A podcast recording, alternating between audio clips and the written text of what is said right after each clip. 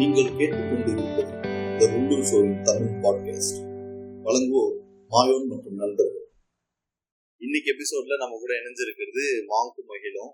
இப்போ எபிசோட் போறதுக்கு முன்னாடி நம்மளோட பாட்காஸ்ட ரெண்டு எபிசோடு வந்து யூஏஇல இருந்து ஒரு நண்பர் கேட்டிருக்காரு. அது யார் என்னன்னு தெரியல. அவருக்கு ஒரு நன்றியை சொல்லிட்டு அப்படியே நம்ம பாட்காஸ்ட்குள்ள போயிடுவோம். இன்னைக்கு டிஸ்கஸ் பண்ண வேண்டிய டாபிக் வந்து சினிமேட்டிக் லிபர்ட்டி பத்தி. அது தமிழ் சினிமான்னு இல்லை. ஆல் ஓவர் வேர்ல்டு நீங்க பார்த்த ஏதாவது ஒரு கிளீஷேவான ஒரு சீன் எடுத்து அந்த சீன் வந்து சினிமேட்டிக் லிபர்ட்டி எப்படி மீறி இருக்காங்க? இல்ல அதுல எது வரைக்கும் சினிமேட்டிக் லிபர்ட்டி இருக்கு அப்படிங்கறத டிஸ்கஸ் பண்ணோம் ஃபர்ஸ்ட் நான் ஸ்டார்ட் பண்றது வந்து ராதா மோகன் ஒரு டைலாக் சொல்லுவாரு. அந்த டைலாக் வச்சு நான் ஸ்டார்ட் பண்ணிடுறேன். அவர் சினிமேட்டிக் லிபர்ட்டி எப்படி எக்ஸ்பிளைன் பண்றாரு அப்படின்னா ஒரு வில்லன் நிக்கிறான். அவனுக்கு எதிர்க்க ஒரு ஹீரோ நிக்கிறாரு. வில்லன் கையில ஒரு பிஸ்டல் இருக்கு. ஹீரோ கிட்ட எந்த ஆயுதமும் இல்லை. இப்போ வில்லன் வந்து அந்த ஹீரோவை ஷூட் பண்ணுவான். ஷூட் பண்ணிக்கிட்டே இருக்கான் ஆறு வாட்டி கண்டினியூஸாக ஷூட் பண்றான். எல்லா புல்லட்லேருந்தும் ஜம்ப் பண்ணி ஜம்ப் பண்ணி ஜம்ப் பண்ணி ஜம்ப் பண்ணி ஹீரோ எஸ்கேப் ஆயிடுறாரு. இது சினிமேட்டிக் லிபர்ட்டி இதுல எந்த இடத்துல இது ஓவரா யூஸ் ஆகுது அப்படின்னு பாத்தீங்கன்னா அவன் வில்ல ஷூட் பண்ற அந்த புல்லட்டை ஹீரோ பல்லால கடிச்சு அந்த புல்லட்டை எடுத்து பார்த்துட்டு கையால திருப்பி விட்டு எரிஞ்சு அந்த வில்ல மேல போய் பட்டு அவன் சாகுறான் பாருங்க. இது வந்து சினிமேட்டிக் லிபர்ட்டி ஓவர் இப்போ நான் சொல்லும் போது ரொம்ப எக்ஸாஜரேட் பண்ணி சொல்ற மாதிரி தெரியும். பட் நம்ம டிஸ்கஸ் பண்ண போற நிறைய படங்கள் அதோட சீன் எல்லாம் பார்க்கும்போது கிட்டத்தட்ட இப்படிதான் இருக்கும் ஸோ ஃபர்ஸ்ட் வந்து நம்ம மார்க் டைம் ஸ்டார்ட் பண்ணிடுவோம். அவர் இந்த மாதிரி ஏதாவது ஒரு சீன்ஸ் வச்சிருப்பாரா? இல்ல அவரோட பாயிண்ட் ஆஃப் வியூல சினிமேட்டிக் லிபர்ட்டினா என்ன அப்படிங்கிறது? திரைப்பட சுதந்திரம்.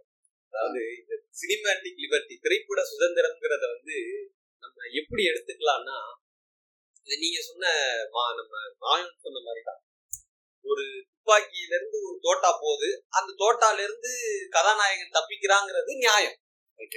அதுலயே வந்து அதை கடிச்சு துப்பி இன்னொருத்தரை சாவடிக்கிறதுங்கிறது வந்து அந்த சுதந்திரத்தை மீறிய செயல். ஒரு உதாரணத்துக்கு உலகமே போற்றக்கூடிய ஒரு படம் அப்படின்னு பார்த்தாலும் இல்ல இந்தியால போற்றக்கூடிய படம் பார்த்தா இந்த கேஜிஎஃப் படம் எடுத்துக்காங்க. ஓகே. அதுல ஹீரோக்கு ஒரு இன்ட்ரோட இன்ட்ரோ வைப்பாங்க. அந்த இன்ட்ரோ எப்படி இருக்கும்னா ஹீரோ ஏற்கனவே ஒரு இருபது பேர்ட்ட அடி வாங்கி கட்டி விட்டு தொங்க விட்டுப்பாங்க. கம்பி எல்லாம் கட்டிட்டு தொங்குவாரு ரத்தம் இதுவா நிப்பாரு. அவரு ஹீரோங்கிறவரு ஒரு பத்து பேர் அடிச்சா நம்ம ஏத்துக்கலாம். அவருடைய புஜபல பராக்கிரமத்தால ஒரு பத்து பேர் அடிக்கிறாருன்னா அது ஒரு நியாயமான விஷயம். அதுக்கு ஏத்துக்கலாம். சப்போர்ட் பண்ண பிசிக்கும் நல்லா பில்ட் பண்ணிருப்பாரு பில் பண்ணிருப்பாரு ஒரு பத்து பேர் அடிக்கலாம்னா ஒத்துக்கலாம்.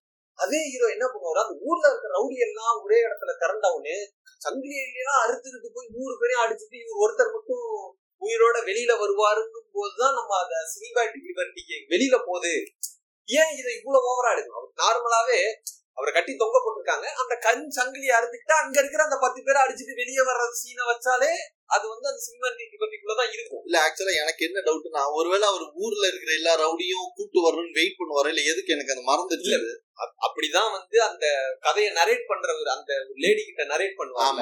அவர்கிட்ட அதான் சொல்லுவாரு. இவங்க எல்லாருமே வந்து அந்த நீங்க வந்து அவனை பிடிக்கலடா அவன் தான் உங்க எல்லாரையும் ஒண்ணு சேர்த்திருக்கான்னு சொல்லுவாங்க. ஓகே. அத வந்து நம்ம எப்ப அதுதான் நான் சொல்ல வரேன். நீங்க அது வந்து ஊர்ல இருக்கிற எல்லா ரவுடியையும் அவர் திரட்டி ஒரே இடத்துல கொண்டுட்டாருன்னா அப்புறம் அவருக்கு அப்புறம் வேலையே கிடையாது. அது அதுக்கப்புறம் போய் யாரை அழிக்க போறாரு? இது அங்கேயே படம் முடிஞ்சிடும் இந்த சீனை வைக்க வேணாம். அதை வைக்காம உங்க எல்லாரையுமே அங்க இருந்த எல்லாரையுமே அவன் கொண்டுட்டு வெளியில வந்தான்னு சிம்பிளா முடிச்சிருக்கலாம் அங்க ஒரு பத்து பேரை மட்டும் ஓகே. ஓகே. அது ஒரு சினிமா சினிமேட்டிக் லிபர்ட்டிக்குள்ள இருக்கும். நம்மளுக்கு அதை ஏத்துக்கவும் ஒரு மனப்பான்மை. இப்ப இத பார்க்கும்போது என்ன ஆகுனா என்னடா நீங்க எலுமாடா தெலுங்கு சினிமால தான் அப்படி பண்றாங்க. இப்ப நீங்களே இதை கத்துக்கிட்டீங்களா? நல்ல வேலை. அது கன்னட சினிமா. அதனால நம்ம அதை இல்ல அதனாலதான் நான் அதை சொல்றேன். கன்னட சினிமால நம்ம இதுக்கு முன்னாடி திரைப்படங்களை பார்த்ததே கிடையாது. கேஜிஎஃப்ன்ற ஒரு படம் வந்ததுக்கு அப்புறம் தான் ஓ கன்னட சினிமான்னு ஒண்ணு இருக்காப்பா? அப்படின்னு பல பேருக்கு தெரிய வந்துச்சு. ஓகே. அந்த இடத்துல இருக்கும்போது சரி பரவலாக போற்றக்கூடிய ஒரு படம் எடுத்திருக்காங்க நம்ம போய் உட்காரும் போது ஆரம்ப சீனே அப்படி இருக்கும்போது நீ தெலுங்கு சினிமா மாதிரி இருக்குமோ? அப்படின்ற ஒரு சந்தேகத்தை ஏற்படுத்துது அதுதான் சினிமாட்டிக் லிபர்ட்டி வெளியில போயிடுச்சோங்கிறது என்னுடைய பார்வை. எனக்கு ஆக்சுவலா இந்த மாதிரி சீன்ஸ் எல்லாம் வரும்போது தியேட்டர்ல பார்க்கும்போது எனக்கு என்ன தோணும்னா இந்த பழைய சார்லி சாப்ளின் படம் எல்லாம் பார்த்திருப்பேன் அதுல என்ன பண்ணுவாங்கன்னா சார்லி சாப்ளின் ஏதாவது ரூம்குள்ள போகும்போது அங்க இருக்கிறவங்க மூஞ்செல்லாம் காட்டிட்டு அவர் என்ன நினைக்கிறாருங்கிறது ஒரு கார்டு மாதிரி ஒண்ணு போடுவாங்க. இப்போ வந்து அவர் பயப்படுறாரு அப்படின்னு ஒரு கார்டு மாதிரி போடுவாங்க. நான் என்ன யோசிக்கிறேன்னா இந்த மாதிரி செலவு பண்ணி நீங்க எடுக்கிறதுக்கு ஒரு ஹீரோ வந்து செயினை விட்டுட்டு கீழே விழுவுறாரு. நூறு ரவுடிங்க ஹீரோவை பாக்குறாங்க ஒரு டைட்டில் கார்டு போட்டுருங்க எல்லாரையும் அடித்து விட்டார். ஏன்னா எந்த அதுதான் நடக்க போகுது. நாங்க நம்பிடுறோம். ஏன்னா யாருமே அதை மறுத்து பேச போறது கிடையாது. எல்லாரையும் அடித்து விட்டாருன்னு ஒரு காடை போட்டுட்டு அடுத்த சீன் போயிட்டீங்கன்னா நம்மளுக்கு தியேட்டர்ல மொபைல் நோட வேண்டிய வேலை கிடையாது. கடுப்பா இருக்கும். என்னடா? சில ஆனா சில இடங்கள்ல வந்து ஃபைட் சீக்வன்ஸ் நல்லா இருக்கும். அதுக்காக சில படங்களை வந்து எப்படி இதா இருந்தாலும் பார்த்துட்டு போக வேண்டிய ஒரு சூழல்ல இருக்கும். அதுதான் நீங்க சொன்ன மாதிரி இப்ப அந்த கார்டு போட்டாங்கன்னு வச்சுக்கோங்களேன் ஸ்டண்ட் யூனியனுங்கிற ஒரு யூனியனுக்கே வேலை இல்லாம இல்ல ஃபைட் மட்டும் கிடையாது. நான் சொல்றது வந்து பாட்டு ரொமான்ஸ். சென்டிமெண்ட் சில நேரங்கள்ல ஹீரோ அழுகுறதெல்லாம் பார்க்கும்போது நம்மளுக்கு அழுவியா இருக்கும். ஐயோ அழுவ தெரியாதவன கூட்டு வந்து இப்படி அழுவ வைக்கிறாங்களேன்னு. அந்த மாதிரி இடங்கள்லாம் நீங்க இந்த கார்டை பயன்படுத்துறதுக்கு ஒரு நல்ல டெக்னிக்கா இருக்கும்னு நான் நினைக்கிறேன். நீங்க சொல்றத யோசிக்கும் போது எனக்கு ஸ்பைடர் படத்துல தெலுங்கு ஹீரோ மகேஷ் பாபு. அவருக்கு ரியாக்ஷன் வருமாங்கிறது வந்து எனக்கு ரொம்ப நாள் சந்தேகம். படங்கள்லாம் பார்க்கும்போது எல்லாத்துக்குமே அவர் மூஞ்சில வந்து ஒரே ரியாக்ஷன் தான் இருக்கும். அழுவை சந்தோஷம் ஒரு காம காட்சி ஒரு சரி எல்லாத்துக்குமே ஒரே மாதிரி மூஞ்ச வச்சிருப்பாரு.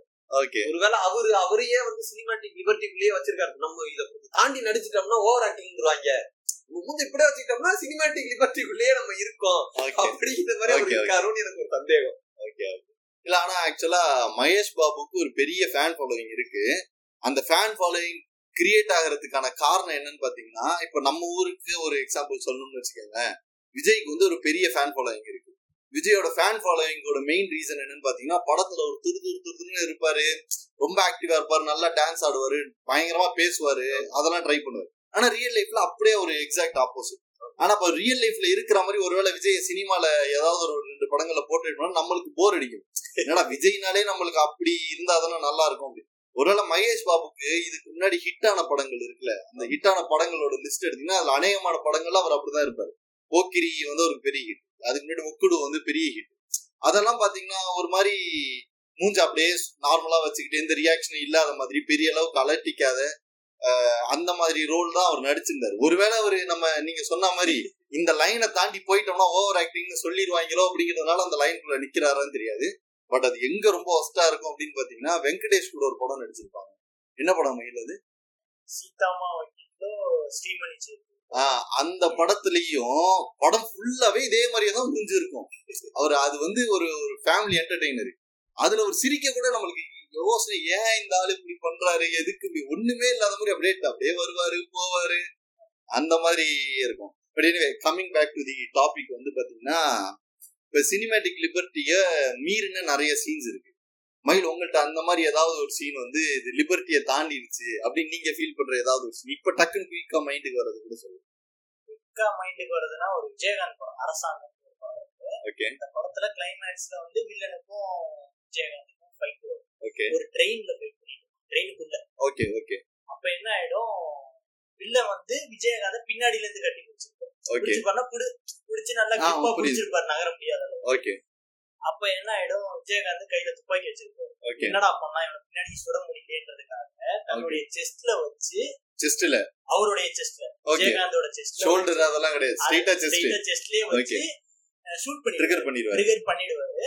புல்லட் வந்து அவரோட உடம்புக்குள்ள போய் பெனிட்ரேட் ஆகி வில்லனோட செஸ்ட்ல இல்ல பெனட்ரேட்ல த்ரூ ஆகி த்ரூ ஆகி வில்லனோட செஸ்ட்ல போயிட்டு செத்துருவாரு ஆ, வில்லன் வில்ல செத்துருவாரு விஜயகாந்த் இல்ல எனக்கு ஆக்சுவலா இது கூட நம்ம சினிமேட்டிக் லிபர்ட்டின்னு எடுத்துக்கலாம். இதுக்கப்புறம் என்ன கொடுமை நடக்கும்னா அதுக்கப்புறம் அவர் ஹாஸ்பிட்டல் போக மாட்டாரு.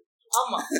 ஆக்டிவாவே இருப்பாரு. ஃபர்ஸ்ட் சீன்ல எப்படி இருந்தாலும் அதே மாதிரி ஆக்டிவா அத அந்த ஏரியா இருக்கு பாத்தீங்களா? அதை தான் நம்ம அந்த சினிமேட்டிக் லிபர்ட்டி மீறலுங்கிறோம் ஏன்னா அவரு இந்த மாதிரி சொல்றாரு அவர் கால்குலேட் பண்ணிருக்காரு டவுன்வர்ட்ஸ் பாயிண்ட் பண்ணி ஹார்ட்ல பட இப்படி எல்லாம் கூட நம்ம என்ன யோசிச்சாலும் இதுக்கப்புறம் அவர் கொஞ்சமாவது அவருக்கு அந்த வலி இருக்கணும் அது இருக்காது. ஓரலஸ் அந்த சீன்ல வந்து வில்லனுக்கும் அதே இடத்துலதான் புல்லட் போகும் வில்லன் செத்துருவாரு உடனே செத்துருவாரு. ஓகே ஏன்னா அவர் இல்ல ஆமா.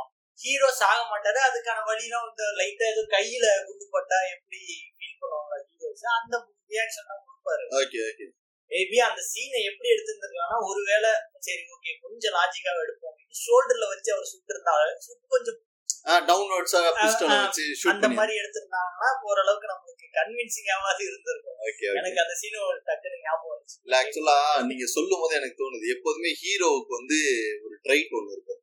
அது என்னன்னு பாத்தீங்கன்னா ஹீரோ இப்ப நீங்க சொன்ன உதாரணமே எடுத்துருப்பே பிஸ்டலால ஒரு சுற்றுவாங்க இல்ல கத்தியால கிழிச்சிருவாங்க வயித்துல. யூஸ்வலா ஹீரோனாலே வயித்துல கிழிச்சிருவாங்க.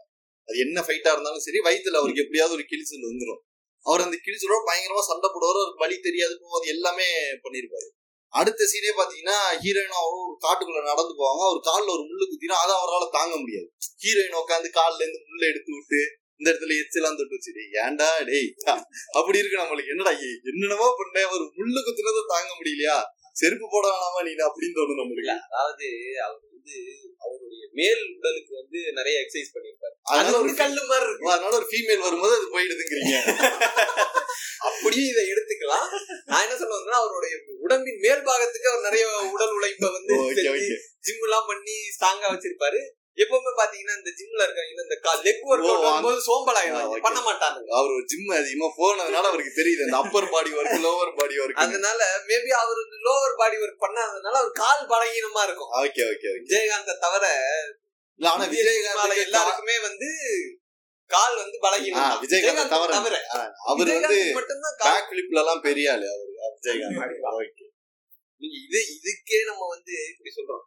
விஜயகாந்த் வந்து இப்படி சுத்தி இருக்காரு அப்படிங்கறதையே வந்து நம்ம சினிமாட்டிக் பற்றிய மீறின செயல் அப்படின்னு நம்ம யோசிக்கணும். தெலுங்கு சினிமாவை எடுத்துக்கிட்டீங்கன்னு. தெலுங்கு சினிமால ஒரு சீன் ஒரு படம் ரெண்டு படம்னா கூட நம்ம சரி ஓகேன்னு விட்டுறலாம். நம்ம ஹீரோ வைஸ் போனாலே எக்கச்சக்கமா இருக்கும். எக்கச்சக்கமான படங்கள் வரும். பாலகிருஷ்ணா அப்படிங்கிறவரை மட்டும் எடுத்துக்கிட்டீங்கனாலே பாலகிருஷ்ணா இந்த சினிமாட்டிக் லிபர்ட்டி யூனிவர்ஸ்னே நீங்க ஒண்ணு எடுக்கலாம். ஏன்னா அவர் பண்ணாத ஸ்டண்டே கிடையாது. ஆமா. நம்ம ஸ்கிட் எதுல அடிப்போம்? இல்ல அவர் பண்றதும் ஸ்டென்ட்டே கிடையாது. அந்த மாதிரி ஏதோ பண்ணிக்கிட்டு இருப்பாரு அவரு. இந்த மாதிரி வச்சுக்கலாம். அதுதான் சொல்றேன். பைக்ல ஸ்கிட் அடிச்சு பார்த்திருப்போம் சைக்கிள்ல ஸ்கிட் அடிச்சு பார்த்திருப்போம். குதிரையில எவனா ஸ்கிட் அடிப்பானா? ஆமா ஆமா ஆமா. குதிரையில போயிட்டே இருப்பாரு. திடீர்னு அப்பதான் குறுக்குல வருவான். அது ரோடு அது வரைக்கும் குறுக்கு ரோடு எக்ஸ் ரோடு எல்லாம் அந்த ரோட்லயே இருக்காது. ஒரு ஹைவே மாதிரி காமிப்பாங்க. திடீர்னு பார்த்தா குறுக்குல இருந்து ஒரு லாரி வருவான். எதுக்கு வரான் ஏன் வரானே தெரியாது. எப்படி வந்து இந்த பக்கம் ரோடும் இருக்காது அவன் இப்படிதான் திரும்ப போறான். இவர் என்ன பண்ணிருந்தான் ஒதுங்கி போயிருக்கலாம்.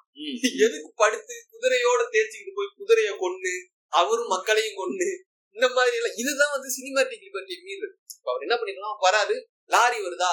டப்புன்னு என்ன பண்ணா லாரி வரும்போது கொஞ்சம் ஸ்லோ பண்ணுங்க எப்படி ஹீரோ போய் பிடிக்கதான் போறீங்க.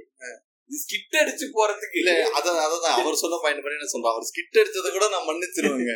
ஸ்கிட் அடிச்சு லாரியை தாண்டிடுவாரு. திரும்ப அந்த குதிரை ஏந்திரிச்சு ஓடும். டேய் அப்படி அந்த குதிரை போய் கீழே விழுந்து நீ கீழே விழுந்து ஏஞ்சி குதிரையை எழுப்பி ஒரு பைக் மாதிரி அதை நீ பண்ணிருந்தீங்கன்னா பரவாயில்ல. அந்த போய் குதிரை திரும்ப ஏஞ்சிரும். என்னடா நடந்து இப்ப ஆக்சுவலா சூப்பர் ஹீரோ யாருன்னா பாலகிருஷ்ணன் கிடையாது. குதிரை. அந்த லெவல்ல இருக்கும். நான் யூஸ்வலா இந்த மாதிரி சீன்ஸ் எல்லாம் பார்க்கும்போது நான் என்ன யோசிப்பேன் லாஜிக்கலா ஏதாவது ஒரு எக்ஸ்பிளனேஷன் வச்சு அதை நம்ம கரெக்ட் பண்ணிடுவோம். இப்ப இவர் சொன்ன அந்த துப்பாக்கியை சுடும்போது நான் கூட நான் லாஜிக்கலா ஒரு ஹார்ட்டுக்கு மேல கால்குலேட் பண்ணி பிஸ்டலை டவுன்வர்ட்ஸா பாயிண்ட் பண்ணி அப்படிலாம் அந்த மாதிரி நான் ஏதாவது ஒரு லாஜிக்கல் எக்ஸ்பிளனேஷனுக்குள்ள அது ஃபிட் ஆயிடுச்சுன்னா பரவாயில்ல. மேபி நம்மளுக்கு காட்டல ஏதாவது ஒரு எக்ஸ்பிளனேஷன் நம்மளா நினைச்சு அசீவ் பண்ணிப்போம். நம்ம மனசு வருத்தப்படாம இருக்குமேன்னு நினைப்பேன். ஆனா அந்த குதிரை ஸ்கிட்டுக்குலாம் என்னால ஒண்ணு ஸ்கிட் வரைக்கும் ஓகே திரும்ப அந்த குதிரை ஏந்திரிச்சதுக்குலாம் விளக்கமே கிடையாது. இப்ப நீங்க சொல்லும் போது எனக்கு இன்னொரு ஒரு தெலுங்கு படம். அந்த தெலுங்கு படத்துல எப்படின்னா அதாவது ஒரு செகண்ட் மிஸ் ஆனா கூட அவரோட கால்குலேஷனே மாறிடும். ஓகே என்ன பண்ணுவாருன்னா அது ஒரு குடோன்ல நடக்கிற சண்டை ஹீரோயின் அந்த பக்கம் நிப்பாங்க இவர் வருவ அவர் பேரு எனக்கு தெரியல எனக்கு அந்த படமும் தெரியல. ஓகே இந்த சீன் மட்டும் அங்கங்க இந்த பேஸ்புக்ல வரும்போது. பார்த்தது. ஓகே ஓகே வருவாரு அவர் வரும்போது அங்க ஏதோ ஒரு ஏதோ ஒரு டப்பாவோ ஏதோ ஒண்ணு கிடக்கும்.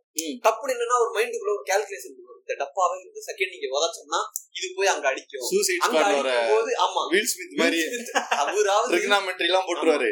அவராவது புல்லட் ஒரே ஒரு. ட்ரெஜெக்டரி பார்த்தெல்லாம் வச்சு ஏதோ பண்ணுவார். இவங்க ஒரே ஒரு டப்பா கிடக்கும்.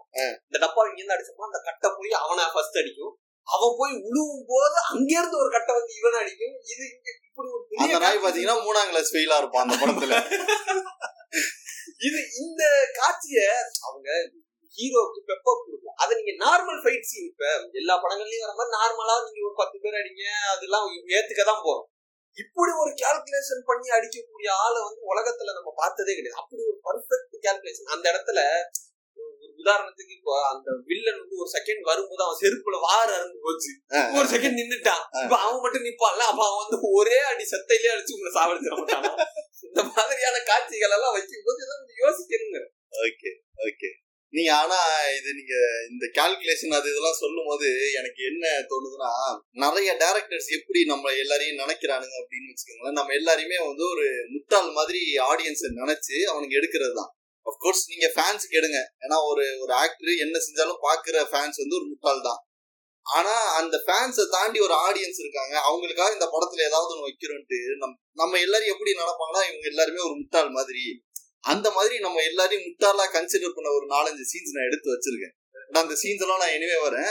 பட் மகிழ் வந்து படையப்பாவை பத்தி ஏதோ ஒரு துணுக்கு வச்சிருக்குன்னு என்கிட்ட சொல்லியிருந்தாரு. அதை நீங்க என்னன்னு சொல்லுங்க அந்த படையப்பா துணுக்கு. படையப்பா வந்து அதுல ஒரு மாசின் Okay. நம்ம எப்படி நிறைய தடவை பார்த்திருப்போம் இல்லையா? ஊஞ்சல் ஆமா, ஆமா. அது என்ன நம்மளுக்கு தெரியல. ஷாலு தான் அது. அத வச்சு அந்த ஊஞ்சல கீழே இருக்குவார் இல்லையா? பெரிய ஒரு மாஸ். சீனு நல்ல சீனு எனக்கு ரொம்ப பிடிச்ச சீன் கூட வச்சுக்கோங்க. அத நான் யோசிக்கும் போது எப்படி அவர் அந்த ஷால்ல இருந்து அந்த சங்கிலியை போட்டு இழுப்பாரு? அவ்வளவு ஒரு வெயிட்டான ஒரு ஊஞ்சல.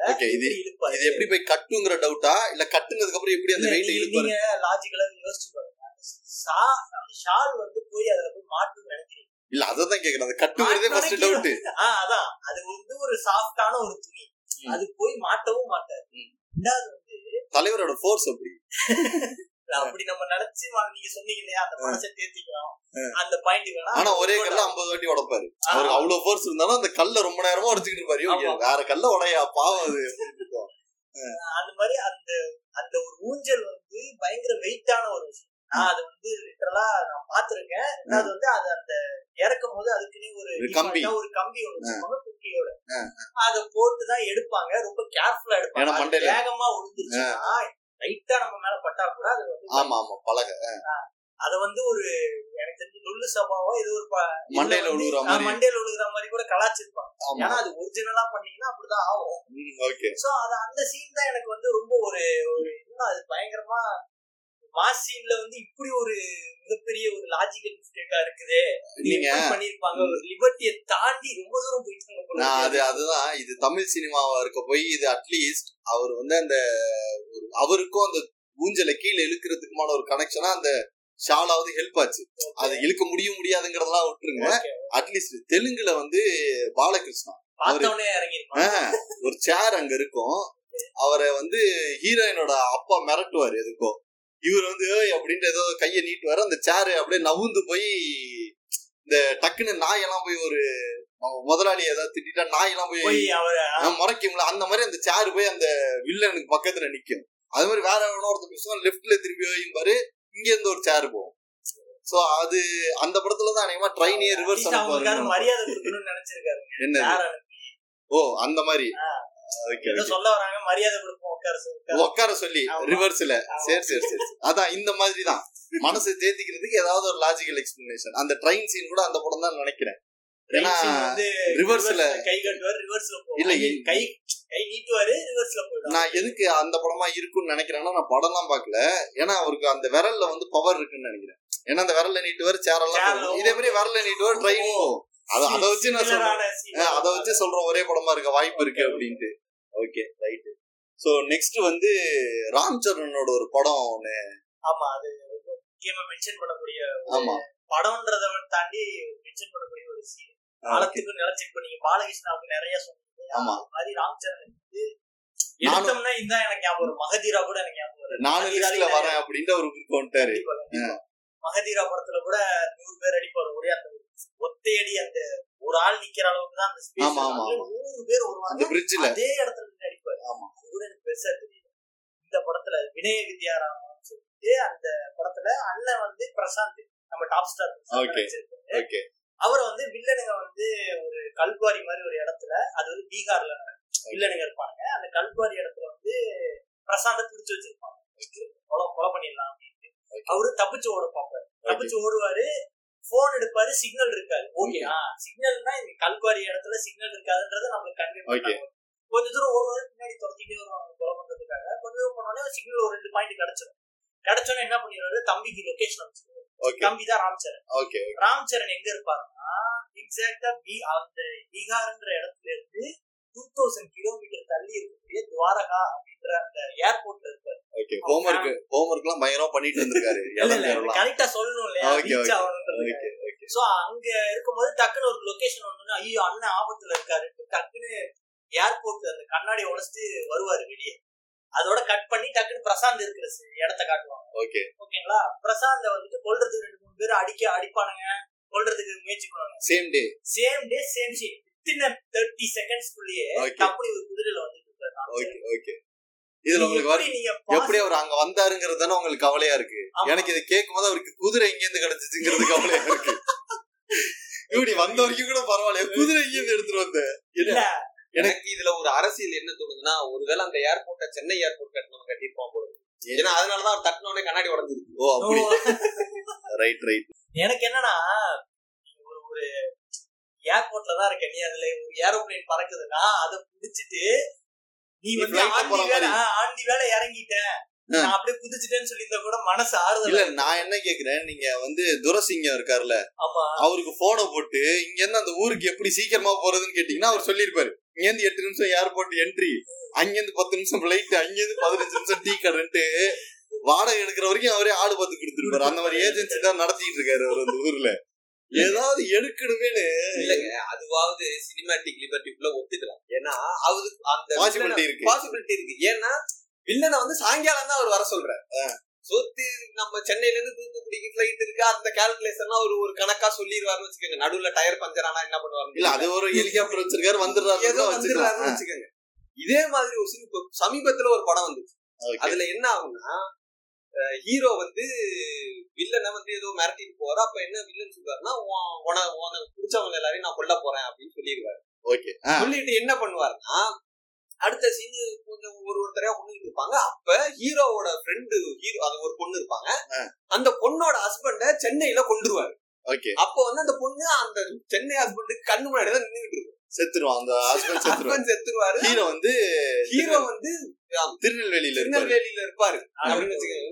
உங்களுக்கு அந்த படம் தெரிஞ்சிருக்கும்னு இல்ல இவர் மாஸ்டரை சொல்லல. சொல்லலன்னு வச்சுக்கோங்க. அது மாதிரி அவரு திருநெல்வேலியில இருப்பாப்ல இவர் என்ன பண்ணுவாருன்னா இங்க இருந்து போய் அங்க ஒரு சில பேருக்கு அட்வைஸ் எல்லாம் பண்ணிட்டு அதுக்கு நடுவுல வில்லன் சில வேலைகள் எல்லாம் பார்ப்பான்.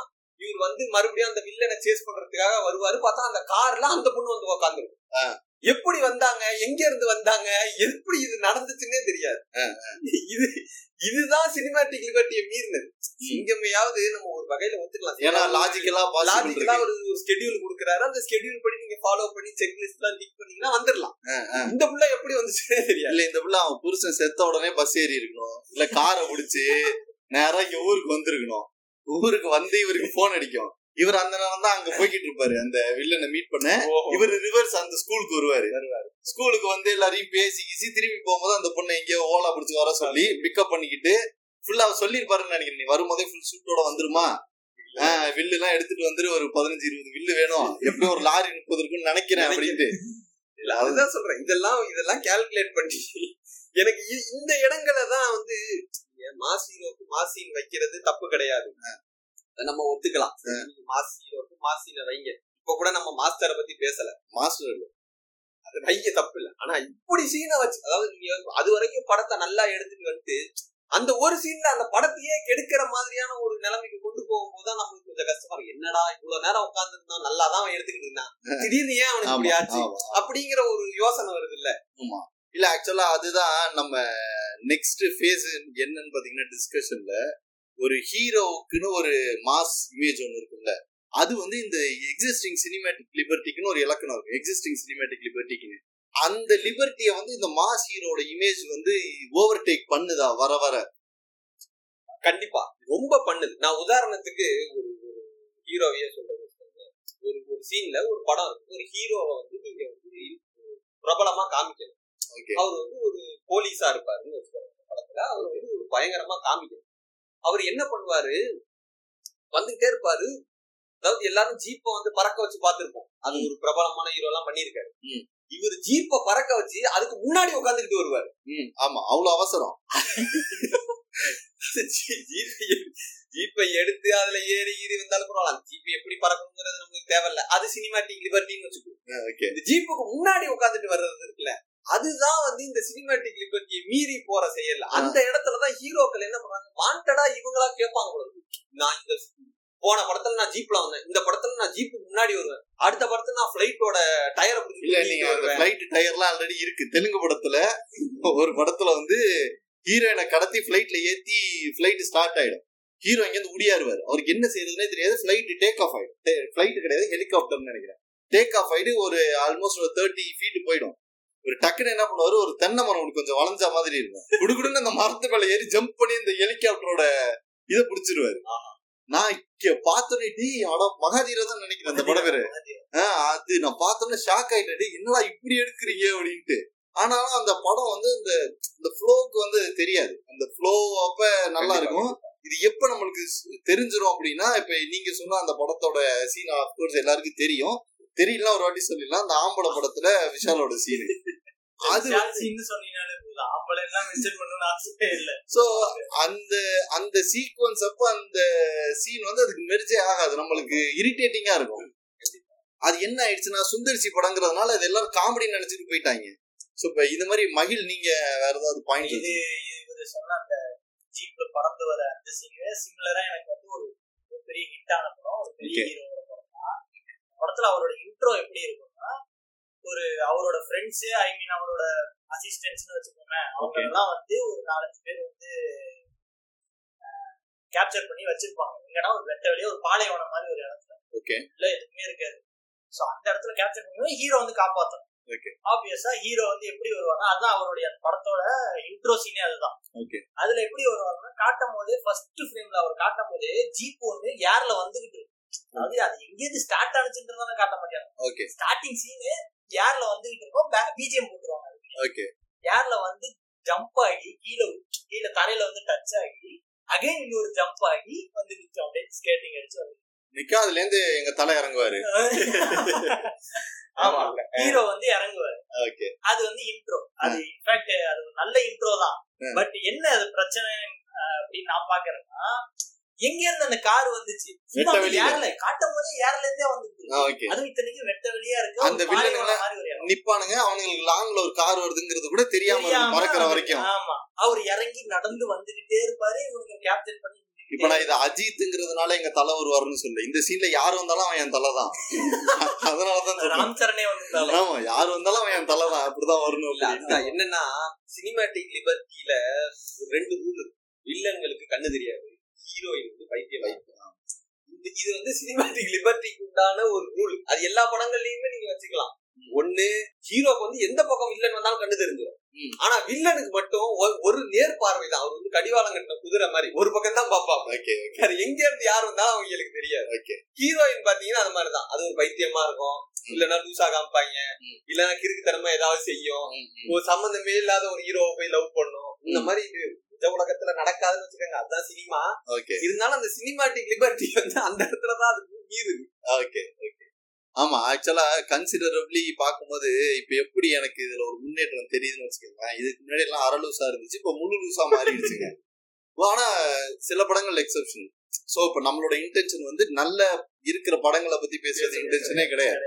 சோ இப்ப நம்ம வெரி கிளியரா வந்து எந்தெந்த படங்கள்லாம் வந்து பார்க்கும்போது நல்லா இருக்கும் பட் யோசிக்கும் போது என்னடா இது இப்படி எடுத்திருக்கான் அப்படின்னு அந்த முகம் சுளிக்கிற இது அது நம்மளுக்கு எங்க இப்ப டேஞ்சர்னு தோணுதுன்னா இதை நம்ம பார்த்து ரசிக்க ஆரம்பிச்சிட்டோம்னா எல்லாருமே வந்து ஒரு கொஞ்ச காலகட்டத்துல மார்வல் யூனிவர்ஸ் மாதிரி தமிழ் சினிமா மாறிடுமோங்கிற ஒரு பயம்.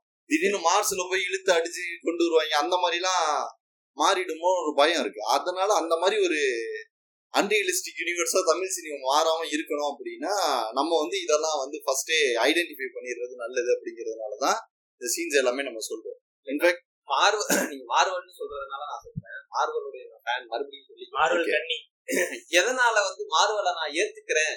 இந்த சினிமாட்டிக் லிபர்ட்டி மீறின செயலா இருந்தாலும் அது ஏன் அது ஒரு ஃபேண்டசி அது ஒரு ஃபேண்டசி நீங்க ஆரம்பத்துல இப்ப நம்மளோட விஜயோட ஒரு படம் புலி. அது ஒரு ஃபேண்டசி மூவி அதுல அவர் என்ன செஞ்சாலும் நம்ம ஏத்துக்கலாம். ஏன்னா அது ஒரு ஃபேண்டசி மூவி அவர் வந்து ஒரு அது என்னது ஒரு ராட்சசனா? வேதாள உலகத்துக்கு. வேதாளம் அவரு. அதெல்லாம் மாதிரியான இதெல்லாம் இருக்கிறதுனால நம்ம அதை ஏத்துக்கலாம். அவர். வந்து இங்க இருந்து நீங்க அங்க பாருங்க அங்க இருந்து நீங்க இங்க பாருங்க நாங்க அதை எதுவுமே கேட்க போறது கிடையாது. எப்போ இதை நம்ம கேள்வி கேட்போம்னா குருவி மாதிரி படத்துல வந்து. நான் இங்க இருந்து இங்க இருந்து அது ஒரு ஐநூறு மீட்டர் தூரத்துல ஒரு ரயில்வே பாலம் இருக்கும். அவர் அட்வான்ஸா வேதாளமா மாறிட்டாருன்னு வச்சுக்கோங்க. பாத்தீங்க விஜய் படத்துக்கும் போது வேதாளம்னு வருது. அந்த அந்த மாதிரி விஜய்க்கும் அஜித்துக்கும் உண்டான ரிலேஷன் ரிலேஷன்ஷிப் பிரிக்கவே முடியாது. ஆமா ஆமா. ஏன்னா வேணுனே கூட அந்த படத்துல அவர் வேதாளம் பேர் வச்சிருக்கலாம். இல்ல இல்ல நீங்க அது இன்ஃபேக்ட் வந்து ஒரு ஃபேக்டாவே நான் சொல்றேன். இந்த புலி படம் ரிலீஸ் அந்த ரிலீஸ் அன்னைக்குதான் வந்து தலை அந்த படத்தோட டைட்டில் ரிலீஸ் நான் போய் தியேட்டர்ல உட்காந்து படம் பாக்குறோம் வெரி ஃபர்ஸ்ட் டே பாத்துக்கிட்டு இருக்கும்போது விஜய் வந்து ஒரு சீன்ல வந்து ஒரு வில்லனோட காலை பிடிச்சிட்டு நீங்க வேதாளம் நாங்க பாதாளம் அப்படின்னு ஒரு டைலாக் வருது. எல்லாம் சிரிச்சு அந்த மாதிரி முடிஞ்சிருச்சு. கரெக்டா அது முடிஞ்ச ஒரு டூ மினிட்ஸ்ல அஜித்தோட பட அடுத்த பட டைட்டில் வேதாளம்னு வருது. ட்விட்டர்ல எனக்கு டே யாரா எவ்வளவு பிளான் பண்ணி தான் அதை விட்டுருக்கீங்க அப்படிங்கிற மாதிரி இருந்துச்சு. எனக்கு உண்மையாவே ஷாக்கிங்கா இருந்துச்சு. என்னடா இப்பதான் வாய் மொழி விஜய் இப்பதான் சொல்ல நீங்க வேதாளம் நான் பாத்து சொல்லி முடிச்ச உடனே அந்த மாதிரி ஒரு டைட்டில் வருது. சோ அது எல்லாமே ஏதோ ஒரு பேக் ஸ்டோரி இருக்கும் போல இருக்கு. நம்மளுக்கு என்னன்னு தெரியல. அந்த மாதிரி நீங்க ஃபேண்டசின்னு சொல்லிருங்க. நாங்க கேட்க போறதே கிடையாது இல்ல ஆக்சுவலா நீங்க இந்த லிபர்ட்டிலே நான் ஒண்ணு எப்படி பாக்குறேன் அப்படின்னா இப்போ ஸ்பைடர் மேன் எடுத்துக்கிறீங்கன்னு வச்சுக்கோங்க. ஸ்பைடர் மேனுக்குன்னு ஒரு லிபர்ட்டியை வந்து அந்த சினிமேட்டிக் யூனிவர்ஸ் கொடுத்துருக்கு. என்னன்னா அவரால் வந்து ஸ்பைடர் பண்ணக்கூடிய சில ஆட்ரிபியூட்ஸ் எல்லாம் அவர்கிட்ட இருக்கும். ஓகேவா சோ அந்த செவர்ல ஏறுறது நெட்டு விடுறது அந்த மாதிரி. அதெல்லாம் இருக்கு. இப்ப சடனா இப்ப எப்ப அது லிபர்ட்டியை மீறுன்னு வச்சுக்கோங்களேன் அவர் திடீர்னு வந்து அந்த சிலந்தி வலையை விட்டு டக்குன்னு பூமியவே இறத்தையே இழுப்பாரு. அந்த மாதிரிங்கும் போது அது இழுக்க மாட்டாரு சொல்றேன். அந்த மாதிரி அவர் செஞ்சிட்டாருன்னா அது அவரோட லிபர்ட்டியை மீறிடும். சோ அப்போ என்னன்னா உங்களுக்கு எக்ஸிஸ்டிங்காக ஒரு கிரவுண்ட் கொடுத்துருப்பாங்க. உன்னால இதெல்லாம் செய்ய முடியுமா? உன்னால இருபது பேர் அடிக்க முடியும். உன்னால உன்னை பத்து பேர் அடிச்சிருந்தா கூட உன்னால திரும்பி எந்திரிச்சு ஒரு நாற்பது பேர். அந்த லிபர்ட்டி எல்லாம் நாங்க தந்துடுறோம். அந்த லிபர்ட்டியை தரும்போது அதுக்குள்ளாரியே நீங்க இருந்தீங்கன்னா பரவாயில்ல. அதை விட்டுட்டு அந்த லிபர்ட்டியை தாண்டி நீங்க இப்ப விஷால் என்ன பண்றாருன்னா அந்த கார்ல பறக்கும் போது பத்தடி போறாரா? விஷாலோட பெரிய ஹீரோவா இருக்கிறோம் இவனே பத்தடி போறான் நம்மளாம் ஒரு முப்பது அடியாவது போகணும் அப்படின்ட்டு முப்பது அடி போறாங்க. அதை தான் நம்மளால அது தாங்கிக்க முடியாம இருக்கு. இந்த டிஸ்கஷன் இருக்கும் போதே நான் வந்து அந்த முட்டாள்தனமா நம்ம எல்லாரையும் யோசிக்கிறாங்க டேரக்டர்ஸ் அப்படிங்கும் போது அதுல வந்து ஒரு ஒரு ஒரு பர்டிகுலர் சீன் வந்து நான் ரொம்ப நாளா ஏதாவது ஒரு இடத்துல இந்த சீனை வந்து நம்ம பதிவு பண்ணிடணும் அப்படின்னு நினைச்சுக்கிட்டே இருந்தேன். தர்மபுரிங்கிற படம் வந்து பேரரசியைக்கு எல்லாருமே பார்த்துருப்பீங்க. ஓகேவா? ஸோ அந்த படத்துல வந்து விஜயகாந்த் தான் வந்து ஹீரோவா இருப்பாரு. அந்த படத்துல வந்து பேரரசு வந்து ஒரு கெஸ்ட் ரோல் வருவாரு. ஸோ அதுல வந்து ரெண்டு அண்ணன் தம்பி இருப்பாங்க. அவங்க பேரு நான் மறந்துட்டேன். சரி எக்ஸ் ஒய்ன்னு வச்சுக்கோங்களேன். இந்த ரெண்டு அண்ணன் தம்பி இருப்பாங்க. அவங்க ரெண்டு பேருக்கும் லேண்டு டிஸ்பியூட் சம்திங் இருக்கும். பேரரசு வந்து கெஸ்ட் ரோலா வருவாரு. அவர் வந்து வக்கீல். என்ன பண்ணிடுவாங்கன்னா ஒரே லேண்டை வந்து விஜயகாந்த் ரெண்டு பேருக்குமே வித்துருவாரு. இப்போ அதை அந்த டிஸ்பியூட்டை சால்வ் பண்றதுக்கு ஒரு வக்கீல கூப்பிடுவாங்க. அவர் தான் பேரரசா வருவாரு. வந்தோடனே என்ன பண்ணுவாங்கன்னா அவர் சொல்லுவாரு அவர் நிறைய டைலாக்லாம் பேசுவார். பட் ஃபைனலாக அவர் கன்வே பண்ண வேண்டிய விஷயம் என்னன்னு பார்த்தீங்கன்னா இந்த ஒரே லேண்டு ரெண்டு பேர் பேர்ல ரிஜிஸ்டர் ஆயிருந்தா பிரச்சனை. அதனால இதை ஒருத்தர் பேர்ல ரெஜிஸ்டர் ஆயிருந்தா அப்போ ஒன்னொருத்தரோட பத்திரத்தை கிழிச்சிருங்க யார் பத்திரத்தை கிழிக்கலாம்னு ஒரு சின்ன அந்த சண்டைலாம் நடக்கும். உடனே அவரே என்ன சொல்லு யார்? பேரரசே சொல்லுவார் அந்த பின்னாடி இருக்கிற யாராவது சொல்லியிருந்தா அப்புறம் அவரே தான் வக்கீல். அவரே சொல்லுவாரு உங்க ரெண்டு பேர்ல யாரோட பத்திரத்தை கிழிக்கிறது நம்ம ஒரு பேப்பர்ல எழுதி குலுக்கி போடுவோம். குலுக்கி போட்டுட்டு அதுல யாரு பேர் வருதோ அவங்க பத்திரத்தை கிழிச்சிருவோம் இப்ப பேரரசு என்ன பண்ணாரு? எழுதி குலுக்கி போட்டுருவாரு. ரெண்டு சீட் எழுதுவாரு குலுக்கி போட்டுருவாரு அவரே எடுப்பாரு. நியாயப்படி நீங்க என்ன இந்த எக்ஸ் ஒய் ரெண்டு பேர் பேர் என்ன எதிர்பார்ப்பீங்க எல்லாரும் கேட்பாங்க. எக்ஸ் கேட்பான் ஒய் தானே வந்திருக்குமா? ஒய் கேட்பான் எக்ஸ் தானே வந்திருக்குமா? இவர் உடனே அந்த வழக்கமா ஏதோ காமெடி ட்ரை பண்றேன்ட்டு ஏதோ ஒன்று செஞ்சுட்டு இல்ல என் பேர் வந்திருக்கும்பாரு. உடனே மல்லடா மல்லடான்ட்டு ஏதோ ஒரு டைட்டில் கார்டு அவருக்கு கூட. நம்மள என்ன கிறுக்குனாய அவங்க ரெண்டு பேரு பேரை தான் எழுதணும். வேற எவனாவது எழுதிருந்தா கூட தப்பா எழுதிட்டான்னு சொல்லலாம். நீ தான் நான் அந்த ஐடியாவை கொடுக்குறேன் நீயே தான் அவங்க ரெண்டு பேர் பேரும் எழுதுற.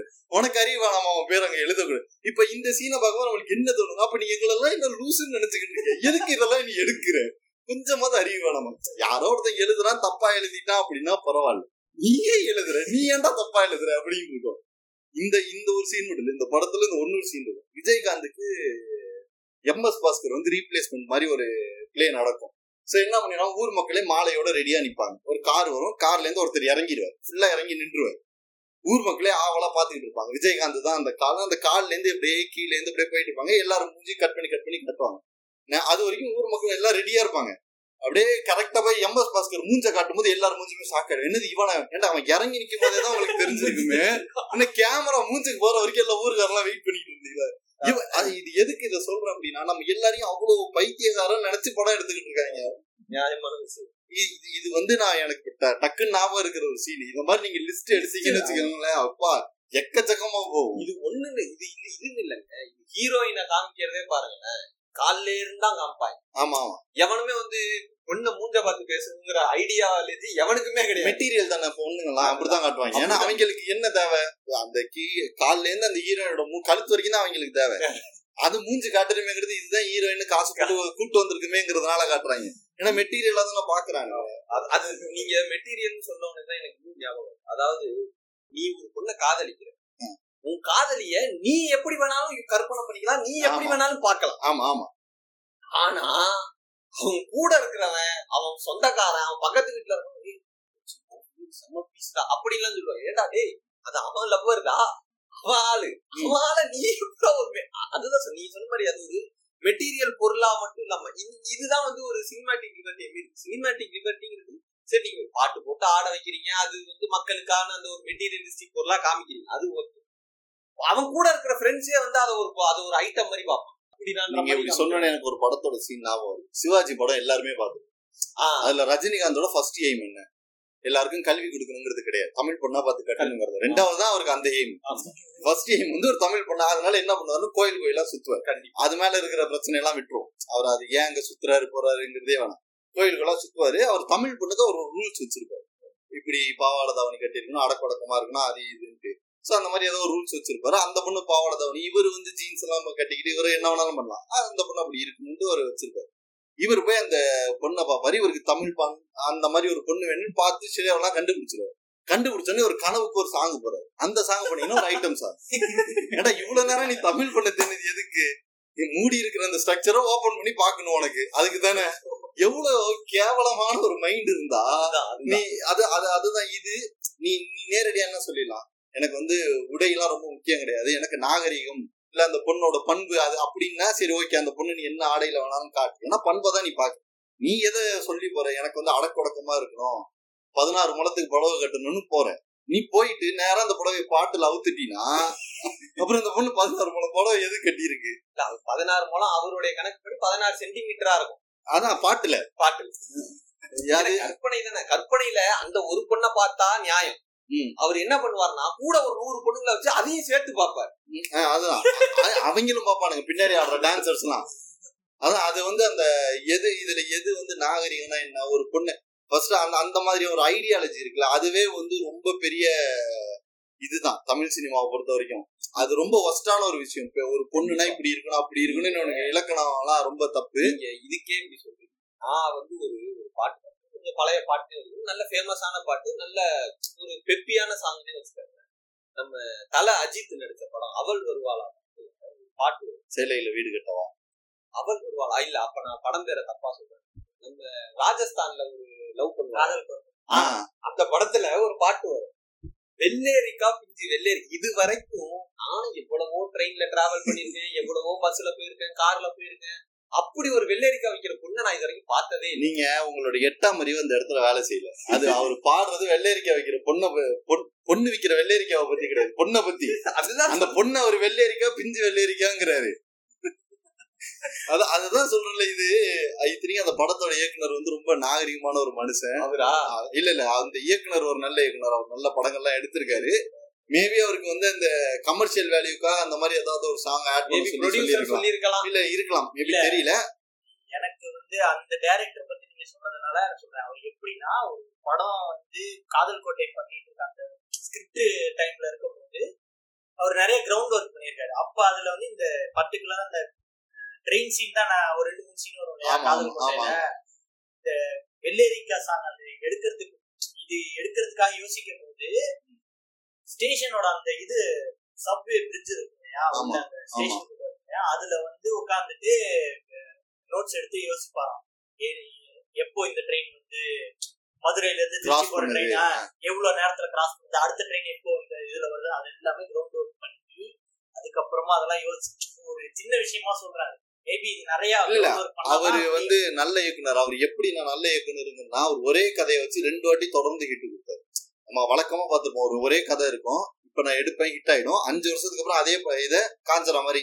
திரும்பி வேற மாதிரி எடுப்பேன் அதுவும் ஹிட் ஆயிடும். ஆனா அவர் கன்சிக்யூட்டிவா ரெண்டு படம் ஒரே கதை ரெண்டு படம் கன்சிக்யூட்டிவா எடுத்தா ரெண்டுமே பெரிய ஹிட் அது வந்து அவரோட ஸ்கிரீன் பிளே அவரோட அந்த அந்த டைரக்ஷன் சென்ஸ்ல அந்த படம் வந்து நல்ல இயக்குனரும் கூட அவரு. இல்ல இயக்குனர் பட் அது அது கமர்ஷியல் வேலையோ பட் நம்ம எனிவே அந்த இயக்குனரை தாண்டி நம்ம அந்த பாட்டா பார்க்கும்போது அது ரொம்ப அது வல்கரான அது வந்து வல்கர்னு சொல்றத அங்கதான் சினிமேட்டிக் லிபர்ட்டி இப்ப நீங்க சாதாரணமா ஒரு வெள்ளரிக்கா விக்கிற ஒரு பொண்ணையே காமிக்கலாம். அந்த பொண்ணுக்கு ஒரு மாதிரி இந்த புடவை கட்டி துண்டு அது அந்த அந்த அந்த புடவை வந்து கரெக்டா என்ன பண்ணுவாங்கன்னா அதான் அது துண்டு. இதுக்கு நடுவுல அந்த பேக் ஸ்லிங் பேக் மாட்டுற மாதிரி ஆமா, ஆமா, போட்டு அது ஆமா. அப்பயே கண்டுபிடிச்ச ஸ்லிங் பேக் அதெல்லாம். அந்த மாதிரி போட்டு விட்டு அந்த பொண்ணை ஆட வச்சு சாரி அந்த மாதிரி அதுதான் வந்து சினிமேட்டிக் லிபர்ட்டியை தாண்டுதுன்னு சொல்லுவோம். உங்களுக்கு சினிமேட்டிக் லிபர்ட்டி பெண்கள் பெண் சுதந்திரம்னு கூட நீங்க இதை எடுத்துக்கலாம் ஏன்? பெண் சுதந்திரத்தை காமிக்கணும்னு நினைக்கிற நீங்க வந்து இப்படி காமிக்க வேணாமே. இது வந்து பெண் சுதந்திரமே கிடையாது. நீங்க வந்து ஒரு மெட்டீரியலிஸ்டிக் பொருளாவே மறுபடியும் அவங்கள மாத்திக்கிட்டே வர்றீங்க எல்லா படங்கள்லயும். அததான் அந்த சினிமேட்டிக் லிபர்ட்டி மீறின செயல். ஏன்னா சினிமேட்டிக் லிபர்ட்டிங்கிறது வந்து ஒரு ஆக்ஷன் ஹீரோட ஃபைட்லயோ இதுல மட்டும் இல்ல. எல்லாத்துலயுமே இருக்கு. பாடல்கள்லயோ எல்லாத்துலயுமே. அந்த விஷயங்களை கொண்டு வராங்க. எல்லாத்துலயுமே இருக்கு சடனா கடைசி கிளைமேக்ஸுக்கு முன்னாடி மனம் திருந்துறது.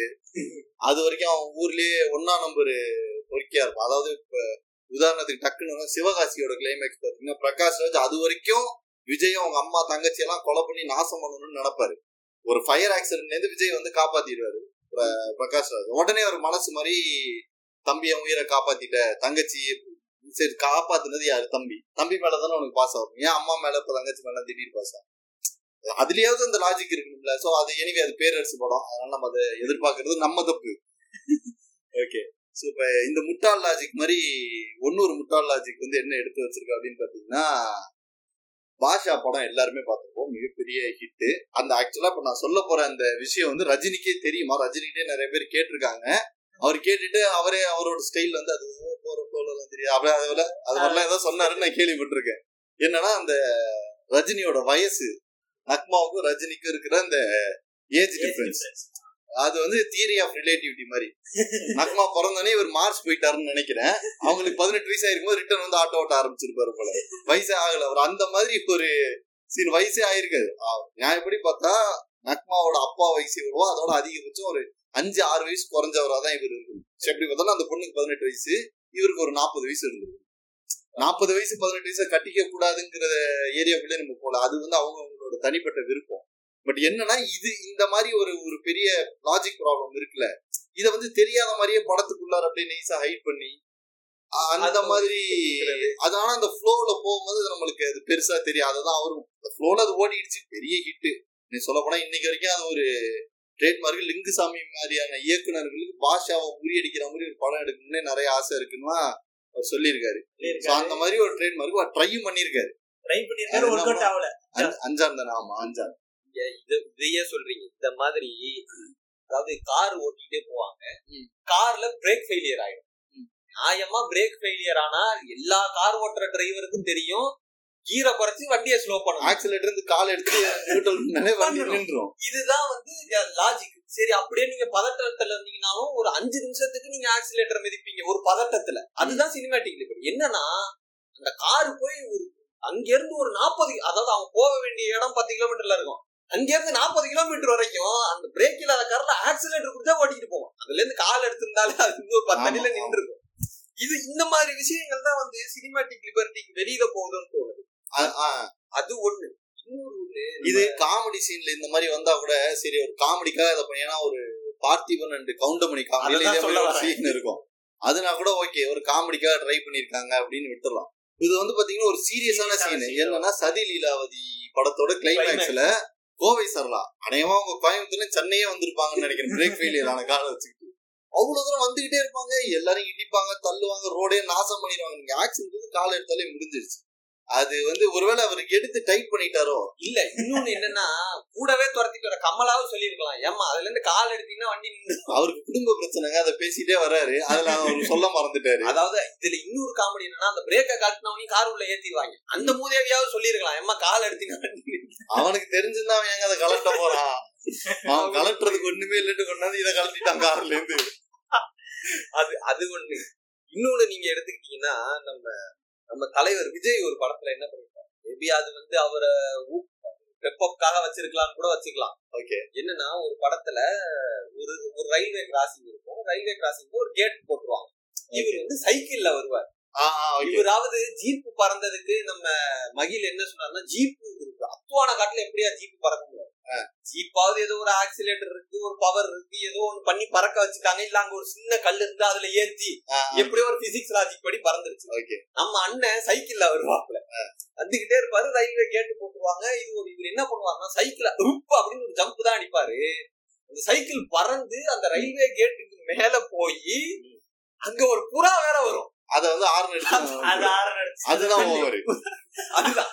பறந்தது வரைக்கும் உனக்கு லிபர்ட்டி நான் ஒத்துக்கிறேன். அந்த நைட்டுல ஏன் புறா வரப்போகுது?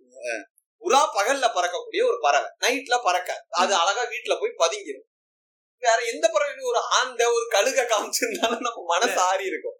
சினிமா எடுக்கிறதுக்கு சினிமா நாலேஜ் இருந்தா போதும். சயின்ஸ் நாலேஜ் தேவை இதுக்கு நான் அதுதான் நான் சொல்ல வரேன். இதுக்கு ஜெனரல் நாலேஜ் இருந்தா போதும். நீங்க சினிமா எடுக்கிற அளவுக்கு உங்களுக்கு ஜெனரல் நாலேஜ் இருக்கும் போது நான் இது நான் அது தப்புன்னு சொன்னேன் எங்க அந்த லிபர்ட்டியை மீறுதுன்னா இப்ப நம்ம மாயோன்னு சொன்ன மாதிரி சைக்கிள்ல பறந்தீங்கன்னா ஒத்துக்கிறேன். வெள்ள அடிச்சு வெள்ள அடிச்சு ஏன் புறாவை ஒதுக்கணும். அதுதான் அது தப்பு. அது தப்பு? அதான் அதுதான். அது அதுதான் தப்பு. சொல்ல வரேன். இல்ல இல்ல இது அதான் சொல்றேன். இந்த மாதிரி லிஸ்ட் எடுத்தோம்னு வச்சுக்கோங்களேன் நிறைய இருக்கு. இப்ப நீங்க இன்ஃபேக்ட் வந்து நான் ஒரு விஷயத்த கனெக்ட் பண்ணவே நினைக்கிறேன். என்னன்னா ஆம்பளை படத்தப்ப விஷாலுக்கு என்ன ஒரு மாசு இருந்துச்சோ மின்சார கண்ணா படத்தப்ப விஜய்க்கு அந்த மாதிரி மாசு. சோ விஜய் அன்னைக்கே வந்து விஷாலை முறியடித்தார். அவர் ஈக்குவலைஸ் பண்ணிக்கிட்டாரு. இன்னும் அன்னைக்கு விஜய் செஞ்சாரு இன்னைக்கு விஷால் செய்யறாரு அப்படின்னு வச்சுக்க வேண்டியதான் அதை ரொம்ப. இன்னொன்னு பாத்தீங்கன்னு வச்சுக்கோங்களேன் நம்ம நம்ம தலைவர் விஜயே தான். என்ன ஒரு படத்துல ஒரு போட்டி நடக்கும். ஓகே என்ன எப்பவுமே வந்து போட்டி எப்படின்னா இந்த போட்டியில நீங்க தோத்துட்டீங்கன்னா அடுத்த போட்டிக்கு போக முடியாது. ஓகே நீங்க இதுதான் உலக வழக்கம். நீங்க எதை சொல்றீங்கன்னு தெரியுது. உலகத்துல இருக்கிற நீங்க எந்த போட்டி எடுத்தாலுமே வந்து அதுதான் உலக வழக்கம். இதுலயும் என்னன்னா நீங்க சரி பிளே ஆஃப்னு வச்சுக்கிட்டா கூட நம்ம ஓகே அடுத்த இன்னொரு ஒரு மேட்ச்ல காம்பன்சேட் பண்ணி ஜெயிக்கலாம். அவர் செமி ஃபைனல் விளையாடுவாங்க ஆமா அதுல தோத்துருவாங்க. எப்படி ஃபைனலுக்கு போனாங்கன்னு இன்ன வரைக்கும் எனக்கு அந்த லிபர்ட்டிக்கான இல்ல ஆக்சுவலா அதுக்கான அதுக்கான அது தப்பு போக முடியாது. அது வந்து அதோட டாட்டு தான். பட் அதோட விளக்கத்தை தரணி ஒரு வாட்டி சொல்லியிருந்தாரு. ஆக்சுவலா அந்த இடத்துல செமி ஃபைனல் மேட்ச் தான் வந்து ஒரிஜினல் ஒக்கடுல இருக்கும்னு நினைக்கிறேன். ஒரிஜினல் மூவியான ஒக்கடுல செமி ஃபைனலோட எண்டுல வந்து இந்த மாதிரி ஒரு பரபரப்பு இருந்தா நல்லா இருக்கு அதாவது ஒரு ஃபைனலா இருந்தாதான் கப்பு வாங்குற சீனோட இந்த கிளைமேக்ஸ் ரிலேட் பண்ணும்போது அப்படிங்கிறவருக்காக அவரு. ஆனா அவர் ஒத்துக்கிட்டாரு அது கிடையாது பட் அது வந்து அப்படி ஃபைனல் ஆனதான் நல்லா இருக்கும் நீங்க என்ன பண்ணிருக்கீங்கன்னா இது செமி ஃபைனல். இல்லாம கஷ்டப்பட்டு நாங்க ஜெயிச்சோம் அப்படி நான் அப்படி இதுதாங்க வச்சிருக்கோம். சொல்ல வந்தேன் நம்ம மாயன் சொல்லதான் நான் சொல்ல வந்தேன் நீங்க என்ன பண்ணிருக்கணும் நான் செமி ஃபைனல்ல கஷ்டப்பட்டு நீ இல்லாமையும் நான் கஷ்டப்பட்டு ஜெயிச்சுட்டோம். அதுலயும் ஒரு பிரச்சனை இருக்குங்க. விஜய் தான் இந்த டீமோட கெத்து. அவர் இல்லாம கஷ்டப்பட்டு ஜெயிச்சிடும் அப்ப நீ இல்லாமே கஷ்டப்பட்டு எல்லாமே ஜெயிச்சுக்காங்கன்றவாங்கல அப்படின்னா தப்புதான். அதை நம்ம மறுக்கல. விஜய மட்டும் விளையாட விட்டு மீதி ஆறு பேரை உட்கார வச்சிருக்கோம் அலோவ் பண்ணல. சும்மா பேருக்காக வச்சிருக்கீங்க. ஆமா ஆமா. அது எங்களுக்கு காமெடி சீனுக்குன்னு எல்லாருக்கும் பே பண்ணி வாங்கிட்டோம். அதனால என்ன விமல் தான் வேற இருப்பாரு இத்தனைக்கு அதுல அதுதான் சினிமேட்டிக் லிபர்ட்டியை மீறக்கூடிய செயல். இல்ல இல்ல நீங்க சொல்ற இந்த ட்ரெயினை ஒரு வெஹிக்கிளை வச்சு கிராஸ் பண்றதுங்கிறத பல ஹீரோக்கள் அஜித் பண்ணிருக்காரு விஜய் பண்ணிருக்காரு ரஜினி மேபி கமலஹாசன் பண்ணிருக்க மாட்டாரு. ஆனா அவர் வழக்கமான ஒரு பீஸ் என்ன பண்ணிருக்காருன்னா இந்த பிரேக் இல்லாத காரை வந்து தடுத்து நிறுத்துவது எப்படி அப்படின்னு கிளாஸ் எடுத்திருக்காரு. ரொம்ப நேரமா கோவை சர்லாவுலாம் அது கோர்ட்டுக்குள்ள எல்லாம் போய் போய் so, ஆமா கோர்ட் வராண்டாவை தாண்டிச்சா அதெல்லாம் எதுவும் கிடையாது. ஸ்ட்ரைட்டா அது கோர்ட் உள்ளாரே போய். படங்கள்ல அப்பப்போ கோர்ட் சீன் அவர் கோர்ட்டுக்கு போயிடணும்னு ஆசை போல இருக்கு. இன்னொரு ஒரு படத்துல மாடு கொண்டு போய் கோர்ட்ல போய். ஆமா அந்த மாதிரி கொண்டு போயிருவார் அவர் கோர்ட்டுக்கு இல்ல ஆனா அது- அது ஒர்க் அவுட் ஆயிருக்கும். அந்த காமெடி அது நம்ம மறுக்கல. பட் அது வந்து நம்மளோட அந்த எக்ஸிஸ்டிங் லிபர்ட்டியை தாண்டி தான் அது எல்லாமே எனக்கு எனக்கு இன்னொரு டவுட்னா இந்த மாதிரி நிறைய கிளீஷேஸ் இருக்கு படங்கள்ல. அந்த மாதிரி உங்களுக்கு ஏதாவது கிளீஷே இதுல தேவையே இல்லாத காட்சி படம். நான் எனக்கு தெரிஞ்ச ஒரு படம் நான் இப்போ சராசரியா ஒரு படம் பாக்குறேன்னு வச்சுக்கோங்களேன். ஒரு மூணு மணி நேரம் ஓடுது அப்படின்னா எனக்கு ரெண்டு மணி நேரம் ஐம்பத்தஞ்சு நிமிஷம் அப்படிதான் தோணும். இது தேவையே இல்லையா. அஞ்சு நிமிஷம். ஹீரோ வரா அந்த ஹீரோயின் லவ் பண்ணிச்சு அவங்க வீட்டுல எதிர்த்தாங்க. கஷ்டப்பட்டு ஒத்துக்கிட்டாங்க. விடிவி முடிஞ்சிருச்சு. நீ தேவையில்லை ஒரு வாய்ஸ் ஓவரை போட்டு நீ அதை பண்ணி இதை பண்ணி. ரொம்ப அப்படி பண்ணோம்னா நம்ம படங்களே எடுக்க முடியாதுன்னு இல்ல. அதான். ஓரளவுக்கு அது பார்க்கும்போது நம்மளுக்கு நிறைய இடங்கள்ல என்ன தோணும்னு வச்சுக்கோங்களேன். இதை நீங்க இப்படி எடுத்திருக்கலாம். நான் தான் ஃபர்ஸ்டே சொன்ன மாதிரி நான் ஒரு லாஜிக் நானாவே கிரியேட் பண்ணி சரி இப்படிதான் வந்து மேட்ச் ஆயிருக்கும் அப்படிங்கிற மாதிரி சோ அதை ஃபோக்கஸ் பண்ணி போயிடுவோம் அப்படியே. நம்ம தலைவர் ஒரு ஒரு படம். பேய் படம்னு வச்சுக்கோங்களேன். அந்த பேய் படத்துல ஒரு பாம்பு வரும். சந்திரமுகி. எதுக்கு அந்த பாம்பு வரும்? எதுக்கு போகும்னே தெரியாது. அது ஒரு கிளீஷேவா அந்த அது ஒரு வச்சிருப்பாங்க. மெட்டீரியலுங்க அது. சந்திரமுகி பாம்பு மாதிரி சாந்தரும் மாஸ்டர்ல அப்படின்னா எல்லாருக்கும் புரியுதுல ஏன் இப்படி? புரியுதுல எல்லாருக்குமே. இப்ப நான் இதை பாருங்க நான் எதுவுமே சொல்லல. நான் ரெண்டு பேரு ரெண்டு கண்டென்ட் சொல்ல உங்களுக்கு புரிஞ்சிச்சு என்ன அது ஒரு மீம் மெட்டீரியல் அது. மேபி சூரரை போட்டுற மாதிரி இன்னும் ஒரு ஒரு வருஷம் கழிச்சு கட் சீன்ல இந்த மாதிரி ஒரு அஞ்சு டெலிட்டட் சீன் போடுவாங்க. சாந்தனுக்கு பொறுமையா இருங்க. இல்ல ஆக்சுவலா அது நான் இப்ப ரீசெண்டா ஒரு மீம் பார்த்தேன். டெலிட்டட் சீன்ல கூட என்ன டெலீட் பண்ணிட்டீங்களா அப்படின்னு அந்த மாதிரி இந்த மாதிரி கிளீஷேஸ் நிறைய இருக்கும் படங்கள்ல. அதுதான் எனக்கு அதெல்லாம் தான் வந்து இந்த சினிமாட்டிக் லிபர்ட்டியை தாண்டின செயலும் ஏன்னா சினிமாட்டிக் லிபர்ட்டி நீங்க பேய் படம் எடுக்கிறீங்க அதுல இது வருது எல்லாமே ஓகே நீங்க பேய ஓடுறீங்க சைக்காலஜி நீங்க மண்டல தொப்புல தட்டுறீங்க ஒருத்தர் அப்படியே சிலையாயிடுவார் அதெல்லாம் ஒத்துக்கிறோம். நீங்க மேஜிசியனாவும் இருக்கீங்க எல்லாமே பண்றீங்க. எதுக்கு அந்த பாம்பு ம். அது தேவையே அதுக்கு ஒரு கிராபிக்ஸ் காரனை பிடிச்சி அவனுக்கு சம்பளத்தை கொடுத்து அதை கொண்டாந்து படத்துல எடுத்து. இல்லங்க அவங்க வந்து அது எல்லாத்துக்கும் ஒரு இந்த ரீசன் இருக்குன்னு வச்சுங்க கமர்ஷியல் வேல்யூக்கான ரீசன் இருக்கு. பட் அந்த கமர்ஷியல் வேல்யூவே எவ்வளவு வருஷம் வந்து தமிழ் சினிமால அப்படியே காட்டி ஓட்டிக்கிட்டு இருப்பாங்க அப்படிங்கிறது தான் நம்மளுக்கு இருக்கிற டவுட் ஆக்சுவலா மகிழ் வந்து ரொம்ப நேரமா சைலண்டா இருக்காரு. அவரு ஆமா அவர் எல்லாத்தையும் கவனிக்கிறாரு. கவனிச்சுட்டு இப்ப அவர் ஒரு பாயிண்ட் வச்சிருக்காரு அது நம்மள்ட்ட சொல்லுவாரு. விஜயகாந்தோட படம் வந்து வானத்தை கூட. இதுல தன்னோட தம்பிகளை வந்துட்டு மழை மழை பெய்யுது. ஓகே தம்பிகளை வந்து நனைய வைக்காம ஒண்ணு நீ ரூமுக்குள்ளேயோ இல்ல எதுக்கே படுக்க வச்சு இல்லையா? வேற ஏதாவது ஒண்ணு. ஒரு கொடையாவது எடுத்துட்டு வந்து குடிச்சிரு வீட்டுல இருக்க கதவை எடுத்துட்டு வந்து மேல இது இதுல ஹைலைட் என்னன்னு அதை தான் சொல்றேன். எல்லா சீனையும் நல்லா கவனிங்க.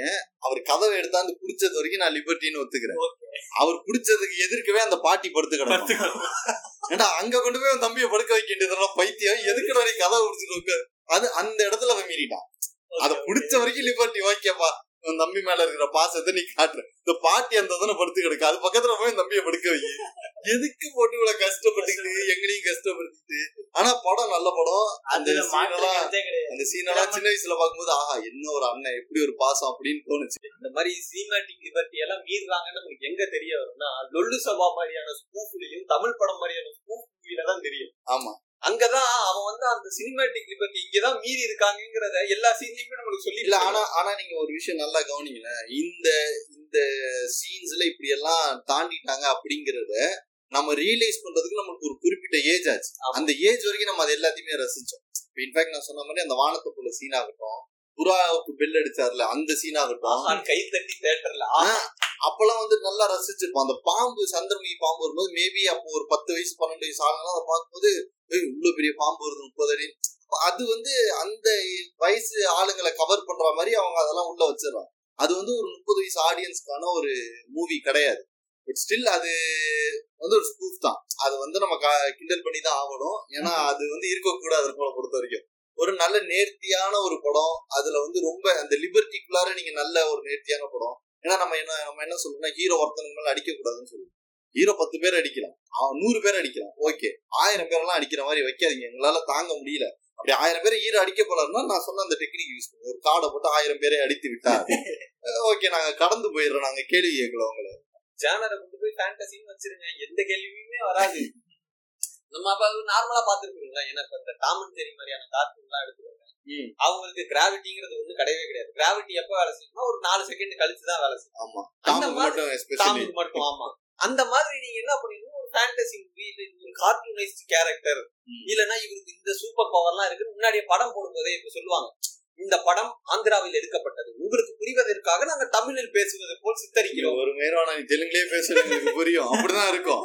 தமிழ்ல டைலாக் வைக்கிறேங்கிறதுல சரி விட்டுருங்க.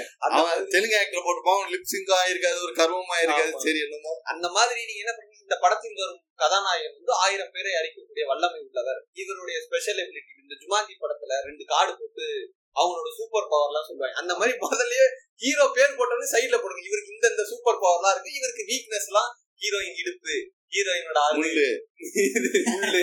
இதெல்லாம் வந்து வீக்னஸ் போட்டுட்டீங்கன்னா நாங்க அதை பார்த்துட்டு இந்த படங்கள்ல இதெல்லாம் இருக்கு. இவருக்கு வீக்னஸ் நம்ம இதெல்லாம் தெரிஞ்சுக்கணும். இதெல்லாம் நம்ம ஏத்துக்கணும். அப்படின்னு நம்ம ஒரு மனப்பாங்குக்கு வந்துருவோம். அதுதான் நம்ம சொல்ல வந்தது.